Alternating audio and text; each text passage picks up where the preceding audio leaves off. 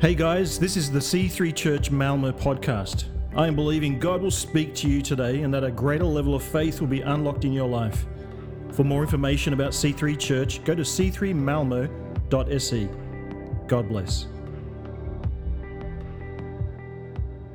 This is the final part. This is it. This is there'll be no more after this. We're done with the missional life. It's a little bit sad. It's like the Return of the King. It was like, oh no, no more. The saga is finished. Um, so I'm gonna just I was gonna do a quick recap, and it'll have to be super quick recap of what we've done in the series. Like I, I should have tested you if anyone remembers the ten themes. Now they're on part ten. See if anyone remembers. Of course you do. I don't need to ask you, right? So, but just to go back to the beginning, I think it was when we started, September, October. Um, we, we said that mission starts with God because it's His love that compels us to live on mission, right? And then we talked about that gap, right, between the desire to do mission and our reality, which sometimes is a bit disappointing, right? And we talked about that, that gap between the two can be you could call it our missional angst that you know this kind of feeling of guilt and like oh man i should be better at this right you know and so our kind of goal for this series what i hope you all got out of it is that as a disciple of jesus that you be encouraged equipped and inspired during this time so that you would live an intent you would be an intentional participant in his redemptive mission so, our vision as a church is to raise up mature, missional disciples. You've heard us talk about that a lot. And that's because we believe that the, the quality of the church is not measured by attendance, how good your program is, how good the production is, even if it is good. It's measured by the quality of your disciples. That's a good church. A good church has good disciples. So we're not looking for affiliates, we're not looking for donors, we're not looking for volunteers, even though we need all of those things. But when we ask you to connect or give or serve, it's about being a family of disciples. That's who we are. So, the first week we looked at God, that His love compel, compels us to mission. Then we looked at message, that our lives are lived out of His story. And then we looked at identity. Anyone remember that one?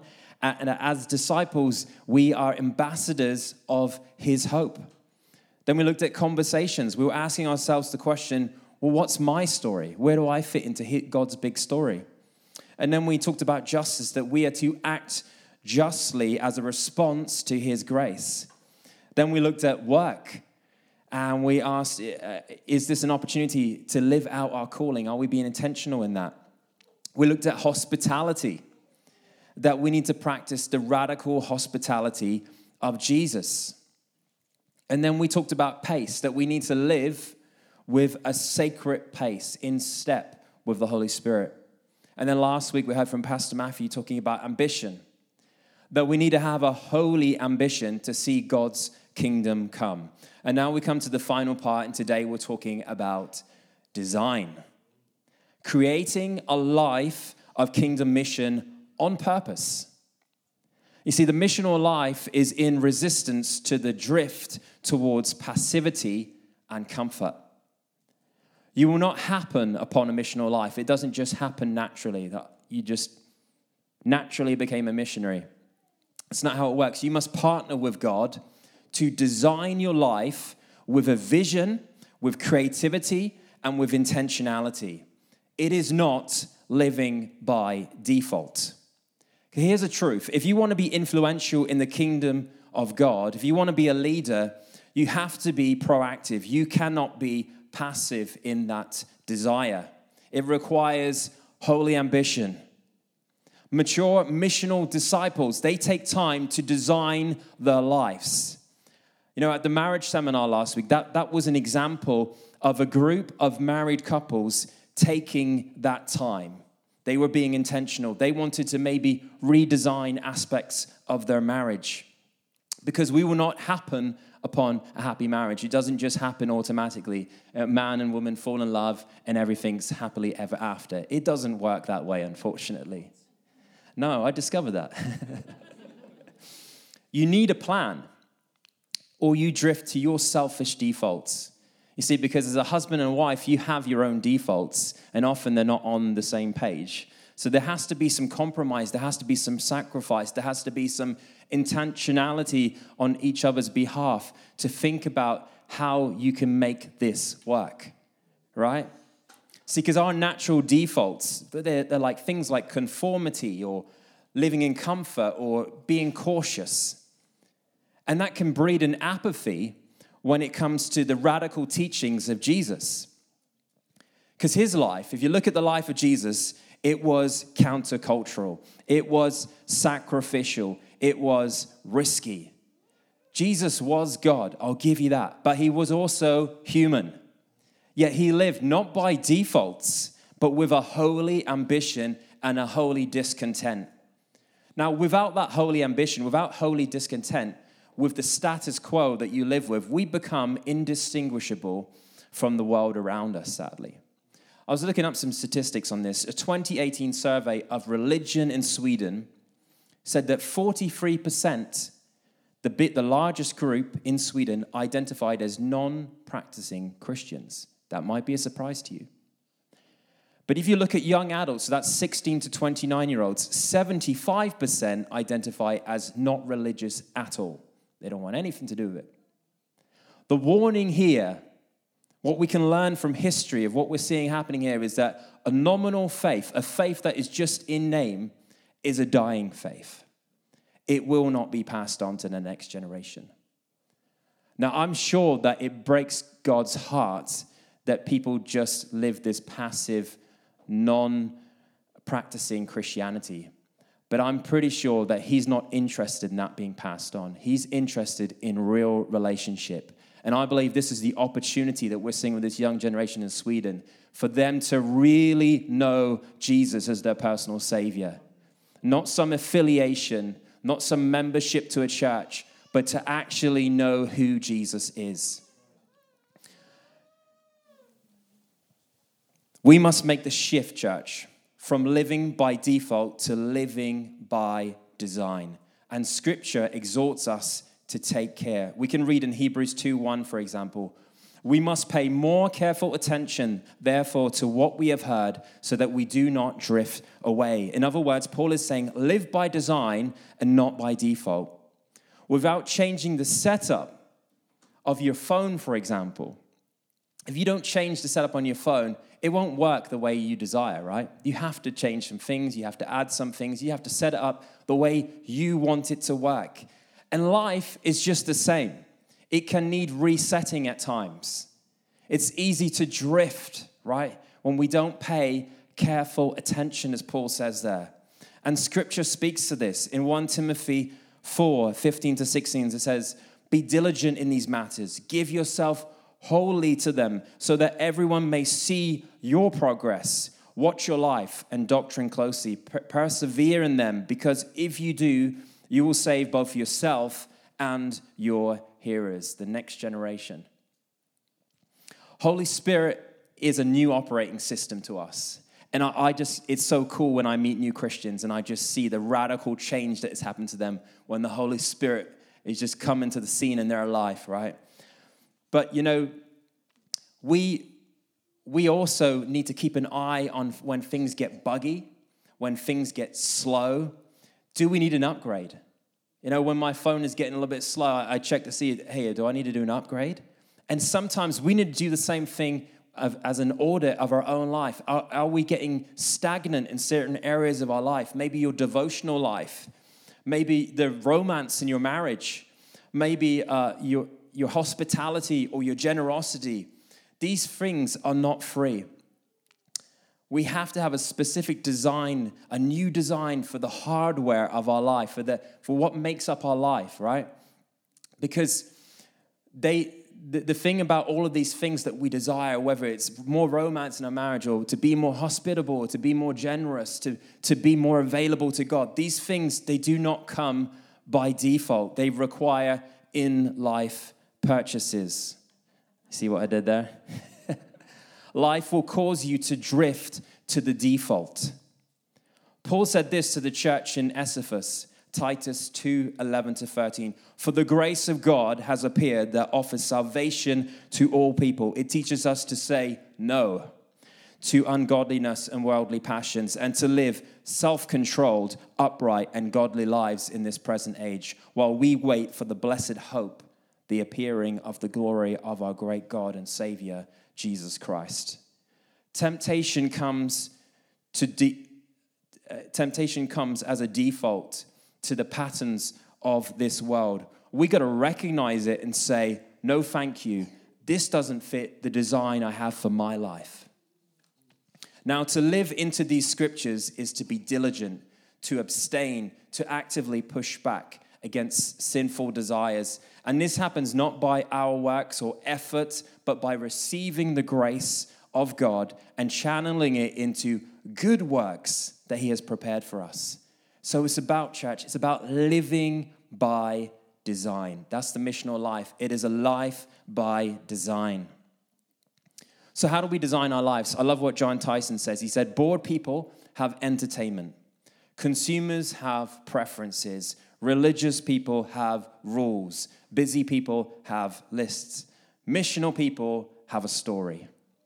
We design our lives by taking all the raw material and the building blocks of our lives your time, your resources, your relationships, etc. and organizing them in a direction to bring everything in our lives in alignment with an overarching vision or story. And we've learned what that story is, right? So it requires a goal. It requires, if you like, to borrow from the design world, a design principle. A design principle, it guides to help make important decisions. When you need to decide which way to go, you go back to that principle as we design a missional life, we're called to have the kingdom of God as our primary goal, as the overarching narrative of our lives, and as the worldview that shapes our lives. We have a story as followers of Jesus, and this is the principle that we design our lives around. Now, one of the keys to this life by design is using our resources intentionally. Resources like money, our time, our energy, and even gifts, mental and emotional space, are all things God calls us to steward wisely. No plan leads to the default. But when, but, and they, they're often not the best, right? If you don't have a plan, you're just going to drift towards the default. My, my default, if I'm just going to be honest here, my default when I, when I see a little gap, you know, like I, I have a little bit of time, is I'll, I'll look at the sports news. I'll, I'll hit up the sports. I want to find out what's going on with my sports teams. I might send a message to Joe. We'll chat about it. And, and my, my default is not to think about, okay, now is the t- perfect time to fix the bathroom cabinet that my wife has been asking me to fix for six months. That's not my default. Now, if I'm going to fix that bathroom cabinet, good reminder actually, I need to still fix it. I need to make a plan, right? Because it's not going to happen but naturally because I don't enjoy fixing cabinets. I'm not good at it, right? That's just an example of something you know is important, but you're not going to do it by default. You need to make a plan. You need to design your life around those goals, right? You need to make a plan. So there are three big elements you can use to begin to be intentional with your own missional life where you live, where you work, and who you spend your time with. I'm going to whiz through these. So, where you live, well, love your neighbor as yourself. Jesus placed a massive emphasis on loving those around you, your neighbors. And this is something we really need to think about because I think a lot of time we make decisions on where we live, maybe not thinking, hey, where's the best mission field? God, send me. God, you pick the neighborhood. I don't mind. You know, we, we do look at things like, hey, is it a safe neighborhood? Is it nice parks there? Um, do the neighbors seem nice? We, we do make a lot of decisions based on convenience and comfort. But missional design will move us to make our decisions based on presence and contribution. So we don't often think about, hey, I, I want to be a presence in my neighborhood. I want to contribute to my neighborhood. I want to be a blessing to my neighborhood. But when we design our life in that way, these are the things that we think about. Do we look at our neighborhood as maybe like a status symbol or a convenient location? Or do you view it as a place in which God is moving and where you can be effective in God's mission? Do you view your home as a means of increasing your quality of life? I do, of course. Or as a resource to steward for hospitality and mission? That's a good one. On a very practical level, get, level, getting to know your neighbors' names is a very tangible first step. Lynn is so much better than me at this, I gotta admit. This is an area where I'm challenged, just getting out there, getting to know your neighbors. This is a practical thing we can do to be available for mission. And it's also about creating margin. Now, this is something that Lynn and I reflected on recently, my wife here. Uh, we realized that we had no margin for others, that we were just so busy that we actually didn't have time to hang out with our neighbors. We didn't have time to invite people over to our home because we've just packed our schedule. And so we just stopped and said, we need to plan this. This is not going to happen by default, especially not in our country. We, we don't really do spontaneous hangouts in Sweden as much. You have to plan it, right? You have to invite someone over. And so we've done that. And so you just got to be intentional in being a presence and being a blessing in the place where you live. And then, of course, we've looked at where you work. Kala did an amazing message. You can go and listen to it on the podcast if you didn't catch it about why you do what you do and how do you show up when you do it. Like, what kind of a witness are you? Are, are, are you? Are you living, living by design means you press into your calling and are intentional about your approach to work. This is something I need to constantly challenge myself in because I just get stuck on my own things and my own goals and how someone else is making me feel. And I, I forget that I'm actually there to be an ambassador. I'm actually there to be a blessing. I'm actually there for others first, right? And so, how do you work? What is your posture? What is your attitude with which you approach your work? It matters greatly to God. And lastly, who you spend your time with, who makes up your community? What is the organizing principle of your friendship. I think that's a really important thing to reflect on. Jesus invites us to build community with people around a shared mission. Now, my, as I said, I'm friends with a lot of you in this church, and we have like go to things that we'll talk about. Like me and Joe will talk about sports, and then I might talk to uh, Sam about like hip hop and music, and then uh, I might talk to my South African brethren here about the rugby. Like these are things that are comfortable, they come easy to me. But sometimes we need to remind ourselves that, hey, we're actually brothers and sisters in Christ. Like, how can we bless each other? Let's not just go to the comfortable, easier. Let's look for, the, let's, let's be intentional about, as we said, asking the right questions. You know, how can we be a blessing to each other? Ask him how, how's it going in, at home? How's it going at work? How, you know, is there anything I can pray for? This stuff doesn't always come naturally to us. And that's what I love about EHS and EHR is it's a course that's designed around, around asking really important questions. And you're sitting around a table with, like in my case, a bunch of guys, and you're talking about stuff that really, really matters. Now, I mean, Cleveland Browns winning the Super Bowl, that matters. It does matter. It does matter. I'm not going to lie. But you know, the things that really play on the heartstrings, the things, I mean, we just had so many beautiful moments just talking about, about life, what he's doing in, our, in a, what, what God is doing in our lives, and, and just inviting him into those areas and just being vulnerable with each other is such a beautiful thing. And it makes you think, hey, why don't I do this more often? Why, why do I need a course to do this, right? Um, and so we just need to take time to discern what is, what is God doing and ask the intentional questions to organize our lives around mission and kingdom impact. You know, sometimes we can feel, I'm going to wrap this up soon, um, that our prayer life becomes stagnant, right? We're praying the right prayers, but nothing's really happening. And sometimes the problem is not actually our prayers, it's our position, right? That we're praying in our prayer closet, but we're not actually getting out there. We're not actually making ourselves available to our neighbors and or in, uh, being available in our workplace or in, in the relationships that we have. And so we're not really tapping into those opportunities to see God answer our prayers through our, our going, right? And so I've got a little graphic up here. um, that I'll show you It's talking about something called the redemptive edge. And you see over on this side, you have where we're comfortable with, right? You got your comfort, you got conformity, you got caution. And this is also to use the parable of the 99 sheep. That's where the 99 sheep was. And a lot of us would be, hey, you got 99 sheep, man. You're doing well. Just take it easy, man. Look after the 99. You got a good church there. But that's not how Jesus thought, right?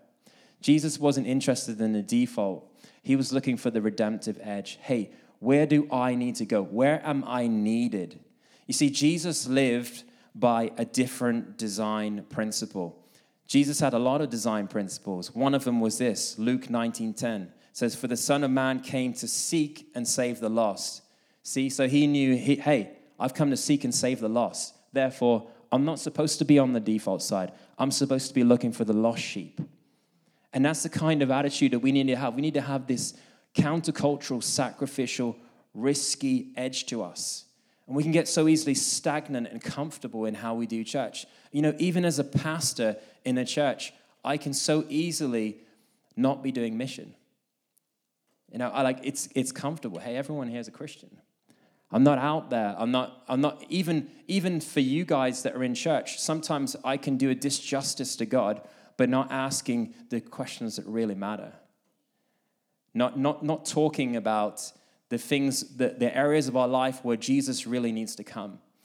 And I was reflecting on that from the marriage seminar. You know, sometimes I, I didn't want to go to the marriage seminar. I went because my pastors told me I had to go, but I wasn't looking forward to it. And I don't, I, I think I probably wasn't anyone because I knew there's going to be some difficult discussions. Because the marriage seminar is not talking about, so what are we doing great? it's not about giving each other a pat on the back. It, it's talking about the areas in our lives where we have unmet expectations or desires. And that's an uncomfortable conversation, right? When we go to that place. But that is where Jesus is. Jesus is looking, hey, where does my light need to shine? Where is there darkness? It can be in our own heart. He wants to get deep down, right? He wants to be below the, the, the water level, as we saw in that iceberg illustration for EHS. He wants to go deep down and he wants to make change in the areas of our lives where change is needed. He's, he's, he, Jesus is, he came to seek and save the lost. What is lost in our lives? What is lost in our hearts? what is lost in our relationships, what is lost out there in the world. That's what he came for, right? And so we need to be following Jesus to the place where light confronts darkness with great love. Mission is about going where we are needed. That's why it typically involves a going, it's leaving your comfort and finding the redemptive edge. This is something we're probably going to talk about more. We want to be a church that is living on the redemptive edge, right? We want to be pioneers. We don't want to be happy with what we have. We, we want you guys to mature. I need to mature. I need to grow. But we also need to be expanding. We need to be going out there and meeting those with the needs, those that are lost. Just hearing Daniela pray, pray this morning, praying for the people of Malmo. Let us never forget the people out there that are living in hell. They're living in the darkness. I want to make sure that we're a church that's living on the redemptive edge, that is available, that isn't just uh, like creating a space on a Sunday morning and then being invisible for the rest of the week, but is actually visible out there in the community throughout the week. That we're a contact point between heaven and earth. You know, our mission statement is that we want to see he- as it is in heaven in Malmo. And, and, and so we, we want to find out hey, where does heaven need to come? Where are people living in hell? Where are people struggling? Where does Jesus need to come? That's the redemptive edge that's what I want to challenge all of us. I've been convicted during this series. I'm sure many of you have as well. That Jesus needs to come in our lives. Jesus needs to come in this city. We need more of Jesus in our nation. We need more of Jesus in our lives. I want to invite the band up as I bring this to a wrap. But no, it's His love ultimately that compels us and empowers us to a missional life. And like, I'm not stupid here. I know some of you probably aren't super excited about the idea of missional life. Maybe you're just looking for right now a happy life. Maybe you're just looking for a peaceful life.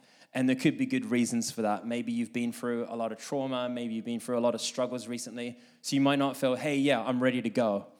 But it all starts with Jesus. And so, like, A lot of the time, our problem is, as I said, it's, it's, it's, about, it's about being with Him before doing for Him. You know, when we spend time with Jesus, when we realize what He has done for us, how, how, the things that He's set us free from, the things that He's blessed us with, it's, it's, the, it's the revelation of that love that actually compels us to be messengers for Him, to go out into this city and make a difference. So I want to wrap this up and I want to invite you to your feet because I want to do, as we finish this series about missional life, you know, we had an excellent uh, men's breakfast uh, about a month and a half ago, maybe, and we had a bunch of guys talk about what it's like to be a soldier. And they talk about the preparation, they talked about, you know, following the command and the chains of communication, and they talked about being sent out on a mission. And so, just as soldiers, they are commissioned or deployed. I want us to do a commissioning this morning as we finish this series. Because there is a challenge as we wrap up this course, this series, to actually live out what God has invited us into. He's invited us into His story to share our story with others. We need to get our lives away from that comfortable trap of just living in contentment and into the radical, risky mission of Jesus to find that redemptive edge. That place where the kingdom of heaven and the kingdom of hell are fighting it out for supremacy, where there's contention in the human heart and in the world. The missional life, though, is not meant to be a heavy burden. It's actually the most exciting life you can live. See, God is already on mission, He's already there. He invites you this morning, He invites you to join Him in the renewal of all things. You are called by the love of God to go forth into your home, your neighborhood, your city, your community, and your work as one who is called and equipped in partnership with the Holy Spirit. I'm just going to read from the Great Commission. Matthew 28, verse 18, it says, All authority in heaven and on earth has been given to me. Therefore, church, go and make disciples of all the nations, baptizing them in the name of the Father and the Son and of the Holy Spirit, and teaching them to obey everything I have commanded you. And surely I am with you always to the very end of the age. We are called to be a people of love. Mission exists because that love demands it. Heaven cheers us on as we are sent, like Jesus, to the redemptive edge in our world, the place where light confronts darkness. I want to just pray for us all right now. If you just have a posture of openness to the Holy Spirit right now. Holy Spirit, would you show us this morning where you want us to go? And as we go,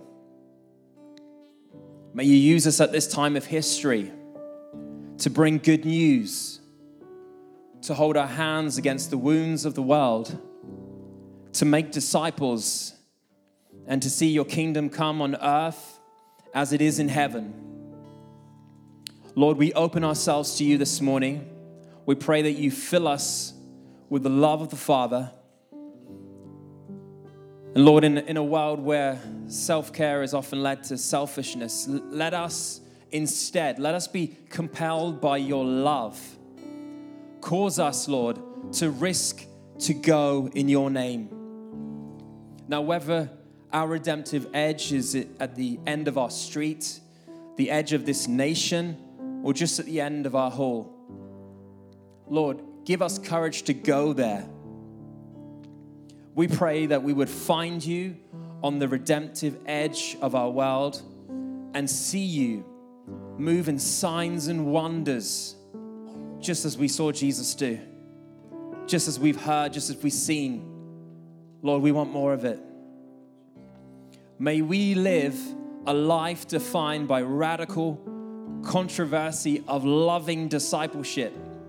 May we be light in the darkness in Jesus' mighty name. Amen.